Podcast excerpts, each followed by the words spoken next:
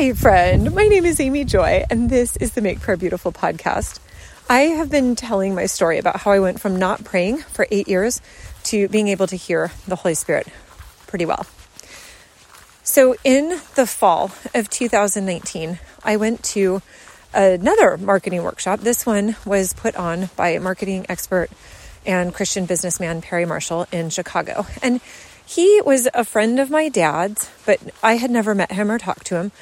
And I loved meeting him, getting to know him. I sat across from him at dinner the first night and I had come fully loaded. I had a whole list of questions because I thought if I get to talk to Perry, I want to be ready to ask him my questions. And so one of my questions was, how do I market something as unpopular as prayer? And the whole table around me burst into laughter because it was a funny question. And Perry was like, Oh my goodness, I could see the title now How to Market Prayer and Other Hot Commodities like Moses, Chastity, and Cicero, or something like that. It was just hilarious. And that's the kind of quick wit that he has. Like, I would not have thought of that off the top of my head.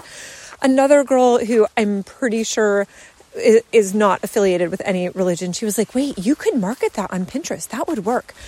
And so we had kind of a funny conversation. But later, as we were leaving the restaurant and returning to our hotels, Perry said, you know, you could uh, hire an intercessor and have somebody pray for your business.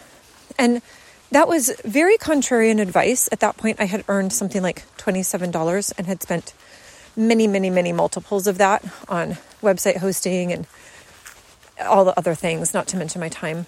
And I thought, okay, how do I approach this with my husband to say, hey, let's hire an intercessor too for something that is not making any money?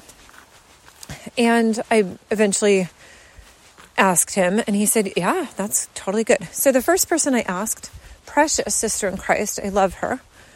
She said, I am not comfortable with that because the Bible says, freely you receive, freely give.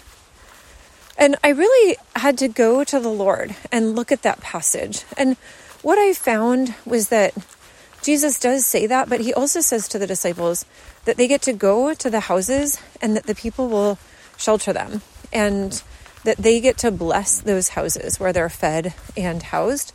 And so I thought, you know, would it be a worthwhile exchange if I gave somebody food and lodging for the night and they blessed my house? Like, if I was a person in that time period, would it be worth it to have a blessing from the disciples?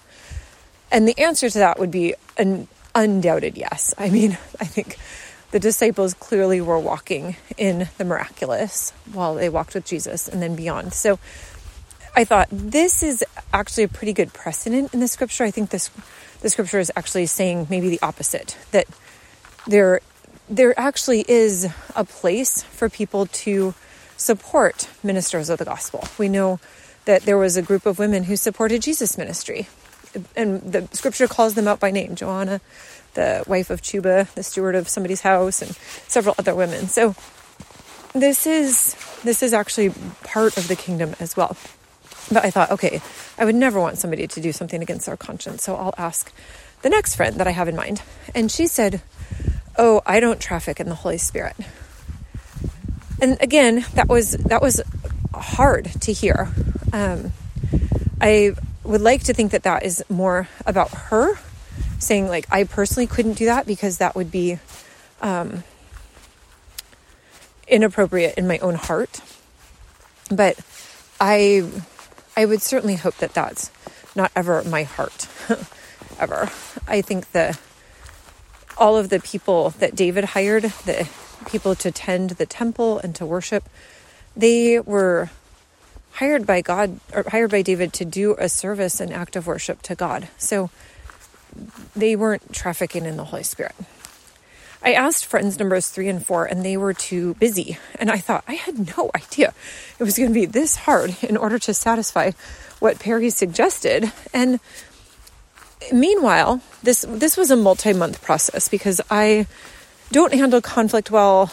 It was so new; I was having a hard time really processing um, some of these different statements. And so I would ask, and then I would have to wait a couple months and kind of pray through what was in my own heart. And so then, after this whole story, uh, or kind of simultaneously, in February of 2020, my I had asked my parents, "Hey, if I make this a free challenge, so there's no fee associated with it, can I just donate it? I've done all of this work for a year and had five people who had life change, but five people could could we announce it to the Sonlight list?" And my parents said yes. And so starting in February of that year, I had about 2,000 women go through my email series. And that was so beautiful, so precious. But I was getting a lot of responses. It was very honoring to me. And some of them were really deep and really hard. And I thought, I am reasonably okay at prayer, but I don't have the firepower to really answer all of these questions. I can't cover all of these women in prayer. What can I do?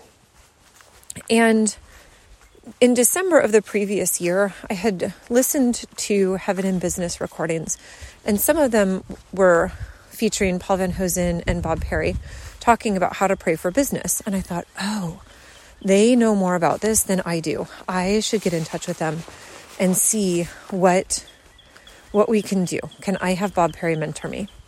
And so then that that winter, I would walk and pray and literally cry and say, Please, God, please let Bob Perry mentor me.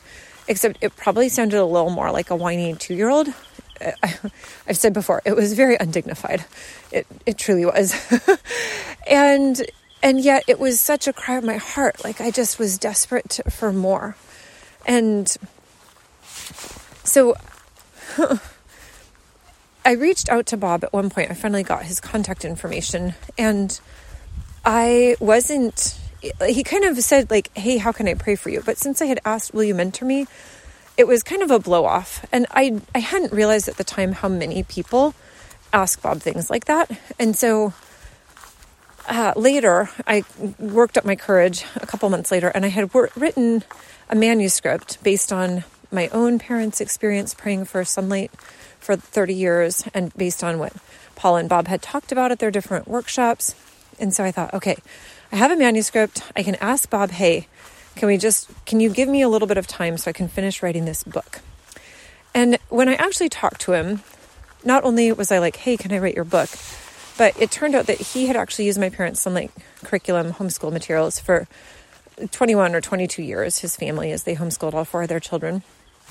And uh, my family had agreed to hire him as an intercessor over Sonlight and then the family.